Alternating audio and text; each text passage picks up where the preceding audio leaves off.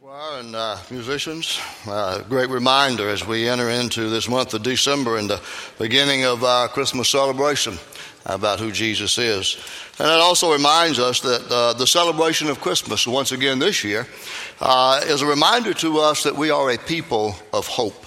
Uh, we, we lit the, the Advent candle today as hope because all the way waiting, all, all the time and waiting for the birth of Jesus Christ, there was a certain sense of anticipation and expectancy about when and where God would fulfill his promise through the prophets of the Messiah who would come. And our hope is built solidly and securely upon the promises that God gave to us about this Messiah many many years before the birth of jesus christ in isaiah 7.14 uh, god gave us a glimpse of that a promise of that by saying therefore the virgin himself will give you a sign. Uh, the lord himself will give you a sign. The virgin will be with child and will give birth to a son and will call him emmanuel because emmanuel means god with us. Uh, and that's what we celebrate at christmas is that in coming as a baby coming as god in the flesh God has come to be among us so that we can understand more about Him, who He is, and what He wants from us, and how we can respond and relate to Him as this God who is our Father. As we turn to our other scripture in Matthew chapter 1, we find this a time where Joseph is going through some, some really tough moments of wondering what he should do. He's learned that uh, Mary, his promised wife, is, uh, is pregnant. She's expecting a child. He knows it's not his. He's been told that this is by the Holy Spirit of God. And so he's wondering and wrestling what should he do? Does he be obedient to what God has called him to do, or does he put her away quietly by divorce? And while he's considering these things, then this is where we come into the scripture. But after the Lord had, but after he had considered this, an angel of the Lord appeared to him in a dream and said, Joseph, son of David, do not be afraid to take Mary home as your wife, because what is conceived in her is from the Holy Spirit. She will give birth to a son, and you are to give him the name Jesus, because he will save his people from their sins.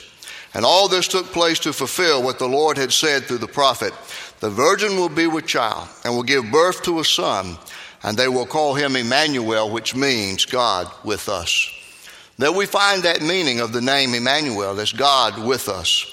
And it's in his birth that Jesus came and brought to us literally the presence of God in our life. You see, when Jesus came into the world over 2,000 years ago now, uh, he came and brought us a, a fresh insight into God and, and what God is like and how we could know him and how we could enter into a relationship with Him and how God wants to relate to us, His people, and what He thinks about us. And Jesus basically established a new covenant between us and God. And that's what Christmas means that God is with us in everything that we experience, and we are in a relationship with God. Today, Jesus inhabits us, and He still is here. His presence is here through the indwelling Holy Spirit. And we're still reminded that there is our hope in the fact that God has come as Emmanuel, and He is here, and He is among us. When we turn back to the Old Testament to see one of these prophecies uh, that talks about uh, what God wants to do with His people and what He would do, we go back to the book of Zephaniah from the Old Testament. And here's where we find uh, something else that gives us hope about the promise of hope. The first two chapters of Zephaniah talk about God's rightful and righteous uh, vengeance and, and punishment upon the rebelling nations. But then when you read chapter 3, you find that here, is, here are glimmers of hope and anticipation of God doing good things for his people. In Zephaniah chapter 3, beginning in verse 14, we read these words Sing, O daughter of Zion, shout aloud, O Israel, be glad and rejoice with all your heart, O daughter of Jerusalem. The Lord has taken away your punishment, He has turned back your enemy. The Lord, the King of Israel, is with you. There's that Emmanuel concept. Never again will you fear any harm. On that day, they will say to Jerusalem, Do not fear, O Zion. Do not let your hands hang limp. The Lord your God is with you. Now, listen to how it describes this. He is mighty to save. He will take great delight in you. He will quiet you with his love. He will rejoice over you with singing. Now that's hope that was anticipated. Good things to happen from God.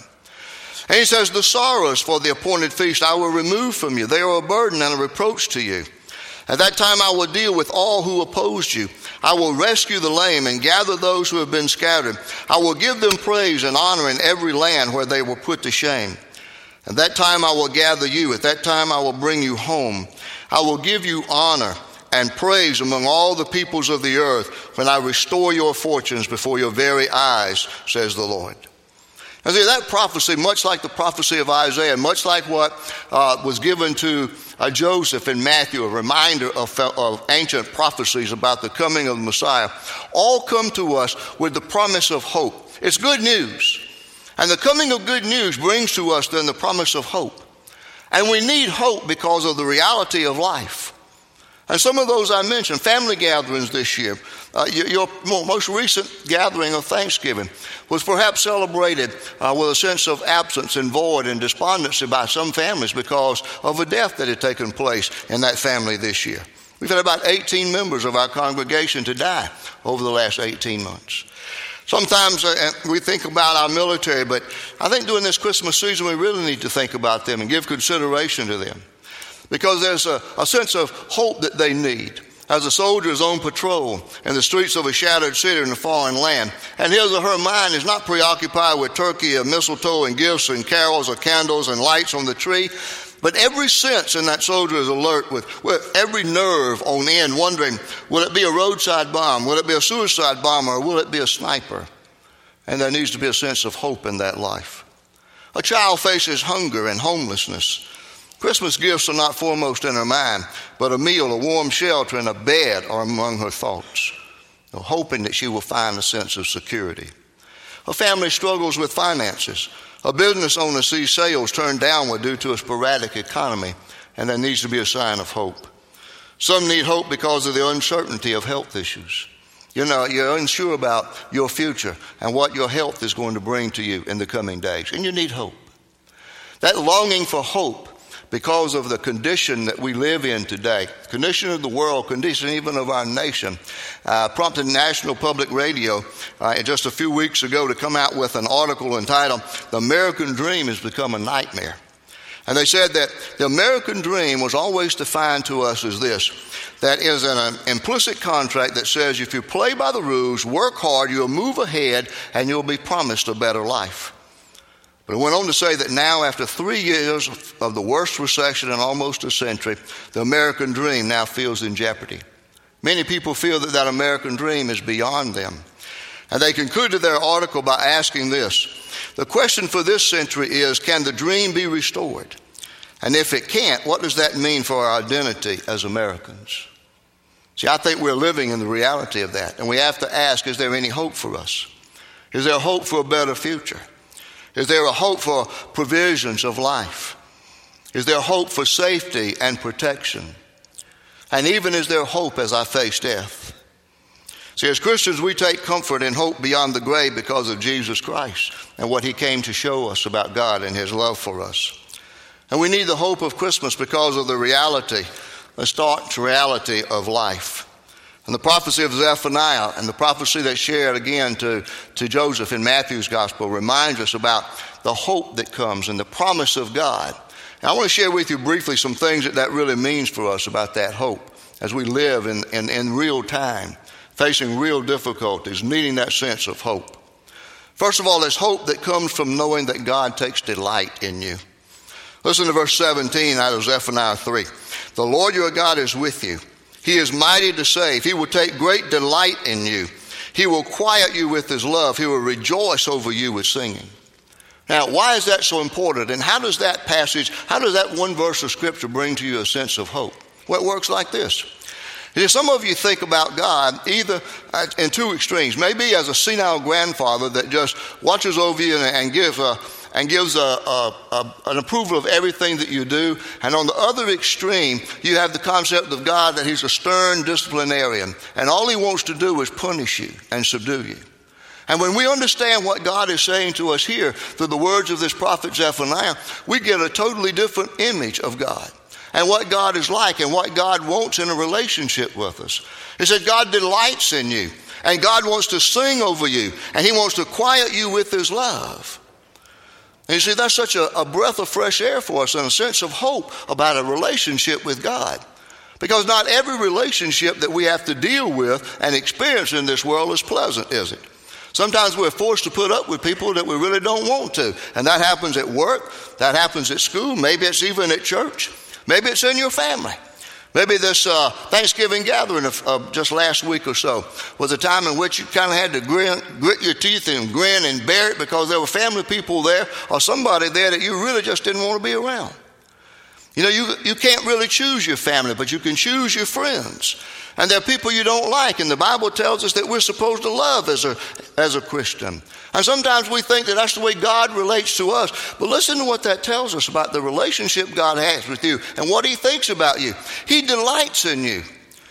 He wants to quiet you with His love. He wants to sing over you with shouts of joy. You see, that, that tells us something about what God thinks about us and values us.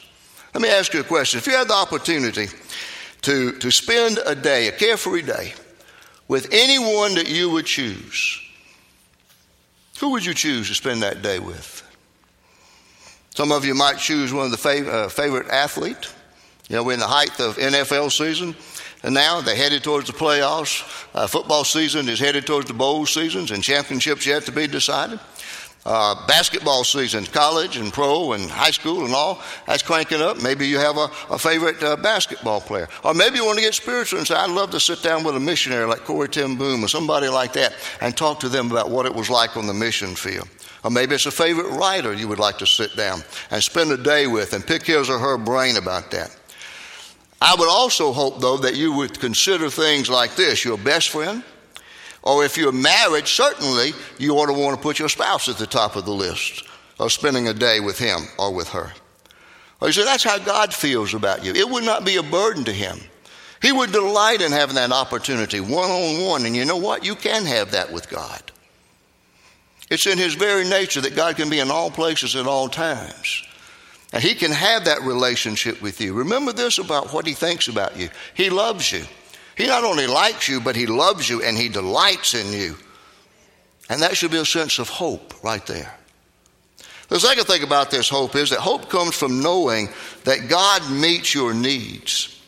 You know, I think sometimes we hear that God meets our needs and we think of things that we want in our life. And so we expect to be able to go to God with a wish list like a letter to Santa Claus and expect everything to be here when we want it. See, and, and when we get all those things, then our life would be complete. Even that's even implied in some modern translations of verse 15 of what we read from Zephaniah, which says, The Lord Himself, the King of Israel, will live among you. At last your troubles will be over, and you will fear disaster no more. It doesn't matter how long you have been a believer in Jesus Christ, how long you've been a Christian. Your troubles aren't over, are they? There's still battles that you have to fight, battles that have to be won. But the hope is that God is there with you and God will meet your needs. That's the truth of the relationship that Jesus brings to us in his birth at Christmas. And God meets our greatest needs. He doesn't always give us what we want, but He always gives us what He wants us to have. And He always looks out for the best for us. Now, see, we, we would come up probably with a Christmas list of things like this. Maybe the hottest toy that's out there this year. I ain't even kept up with it to know, and I've got seven grandchildren we, I guess we have to be looking for. Or uh, you might want the latest version of the iPhone. I don't even know what it is now, what, four, five, or six, or whatever. Or maybe uh, the newest iPad. And I love that commercial that they have about that now. The iPad Mini, you seen that where they, they're, they're side by side, the bigger iPad and the iPad Mini? You know, it says we're two of a kind. I like that. That's a catchy song. Or maybe you want a new car, new big screen TV, uh, high definition or whatever, and all of that. But what do we need most? Let me mention two things. We need God's forgiveness and we need God's protection. Why do we need God's forgiveness? Because we've all sinned and fallen short of the glory of God. We, we've sinned against God. And sometimes that's where our fear of God's discipline and his, and his sternness comes from, that we know that we've sinned. But let me tell you what the Bible promised in Isaiah 53 about the coming of, of, uh, of Jesus Christ. He says, We all like sheep have gone astray. Each of us has turned to his own way, and the Lord has laid on him the iniquity of us all. See, we, we've all sinned, and we need that, that Savior to come. And that, that passage in Isaiah talks to us about the promise of the suffering servant, the Messiah, who would come. God says to us in Isaiah 1:18, "Though your sins are like scarlet, they shall be as white as snow; though they are red as crimson, they shall be like wool." So that's what God is saying. I want to offer you forgiveness. Then you go back to Isaiah 53 5 that says, But he was pierced for our transgressions, he was crushed for our iniquities, and the punishment that was brought that has brought us peace was upon him, and by his wounds we are healed. You see, in bringing Jesus into this world, he didn't just stay as a baby, but he became the Savior as he died on the cross for your sins and for mine. That's how much God wants you to experience his forgiveness. That's how much God wants you to experience the joy uh, of being forgiven and having a new look on life and being a new person and starting life over. And you remember what the angel said to Joseph in Matthew 1 21? She will give birth to a son, and you are to give him the name Jesus because he will save his people from their sins. See, that's the offer that God gives to you today, is the offer of forgiveness, and that's your greatest need. Second thing that God wants to give you is His protection. Why do we need God's protection? Well, we still fight a lot of battles in life, don't we? In fact, it, sometimes it seems like uh, our life in this world is nothing but one constant struggle and battle after another. You start out in school or even in your neighborhood uh, with the bully that you have to put up with, and the bully will beat you up or takes your lunch money and all of that. And then there's temptations when you get to work that you've got to put up with coworkers you don't like. The competition is fierce. There's always that, that temptation out there to fall to the allurement of sin by Satan's uh, scheming ways. And you see, there's just one battle after another. We even fight the illness and death syndrome. But how do we live with hope then? How does God give to us His protection? Verse 15 says, He has turned back your enemies. Never again will you fear any harm. You see, it reminds us that in God, through the love of Jesus Christ, we are more than conquerors through Him who loved us. So, in that great passage in Romans chapter 8, Paul reminds us that in all the experiences of life, nothing can separate us from the love of God that's in Christ Jesus our Lord. And he has a whole list of these things. And he says, I am convinced that neither death, nor life, nor angels, nor demons, neither the present, nor the future, nor any powers, neither height, nor depth, nor anything else in all creation will be able to separate us from the love of God that is in Christ Jesus our Lord. You see, it's God's presence that gives us protection and that protection gives us courage, and that courage gives us hope. And it's a reminder in the hope that we anticipate in the birth of Jesus Christ that we find the hope of Christmas. And we find that our greatest needs are met by God. And then there's a third aspect about that hope that I think we need to consider today, and it's this that hope comes from knowing that God has plans for your future.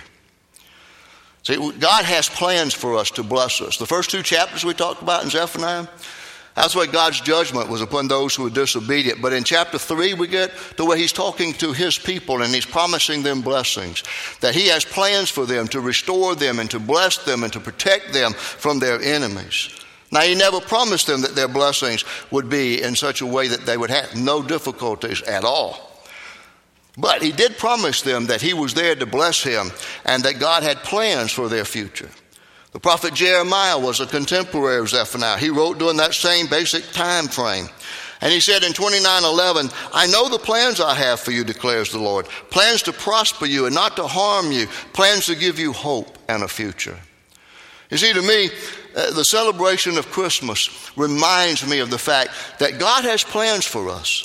And it doesn't matter what's happened in that year past and when we come into the Christmas season, and it doesn't matter what we're facing ahead of us in the coming year, things we don't even know. But it's the reminder of celebrating the birth of Jesus Christ that God gives us hope that He's going to bless us in the future. I love to watch the Christmas shows and specials, and Hallmark's one of my favorite channel channels during this time to watch those great movies on there. And I think it was in Thursday's paper that I looked for this. They always come out with a listing of all the, the Christmas specials and the shows and the movies that are going to be there, and I've got it on my desk so I can mark things off. One of the favorite movies I like to watch is It's a Wonderful Life, starring uh, Jimmy Stewart. And it's also interesting, too, that this is the time of the year that I start putting together what I'm going to read for my devotion time and how I'm going to study in preparation just to build my spiritual life. And uh, I came across a book the other day. I don't even remember which bookstore I found it in. But the title grabbed my attention because it said 52 life lessons from the movie It's a Wonderful Life. So I'm looking forward to getting into that and, and reading perhaps one a week as a challenge to me as I go through life. But there's a scene in that movie, It's a Wonderful Life, where George Bailey is standing in the snow without a coat on the bridge of Bedford Falls, thinking that everything is lost. Life hadn't turned out the way he wanted it to. Now that his building and loan was flat broke, it seemed he was up against impossible situations with no hope at all and no future.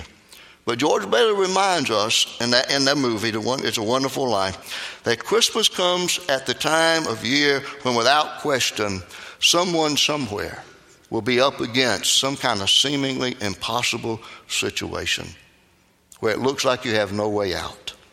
Maybe this year that's you. And my, my, my, prayer for you is that you will claim the Christmas hope, God with you, and the hope that He gives of a future with plans and fulfillment of all of his promises. So, does anything to you today in your life seem hopeless? Maybe you're faced with what you think is an impossible situation at work. Maybe you're up against an impossible situation in a relationship. Maybe you're burdened by what looks like an impossible situation with your family. Maybe you're troubled by an impossible situation financially. You see, the promise of Jesus coming is that he brings you hope. Hope that God is with you to give you wisdom and guidance and leadership and protection as you go through all of these issues of life. Let me give you a, an illustration about that. See, I think sometimes we think that when the hope of Christmas comes, that everything is solved immediately and boom, all our enemies disappear, all the problems disappear, all those things go away. Let me, let me tell you about even Joseph, when he chose to be obedient, he still had to face some challenges, didn't he? Now, let me tell you about a modern day Joseph, and this is an article from Urban Faith about Benjamin Cassoni. He gets up at 3 a.m. every morning to pray and read his Bible. At 4:30, he starts his eight-hour shift making biscuits at a Bojangles in Jonesboro, Tennessee. Just three years ago, Benjamin was a pastor of a Baptist church and was the editor of a Christian magazine in the Democratic Republic of the Congo. But then his house was attacked. He was attacked, almost killed. And he had to flee the country and leave his wife and eight children behind.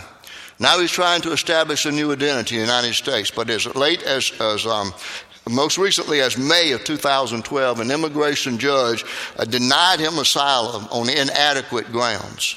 And you might think this is a man who has no hope. He's given up and he's in despair and despondency. His wife and children in another country. He's worried about their safety. He's concerned about that future. He's concerned about himself. And what else does he have to do to show that he needs uh, a protection and asylum here in America? But listen to what he says.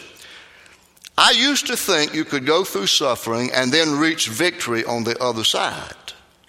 I think that's where all of us think that it comes. But listen to what he goes on to say.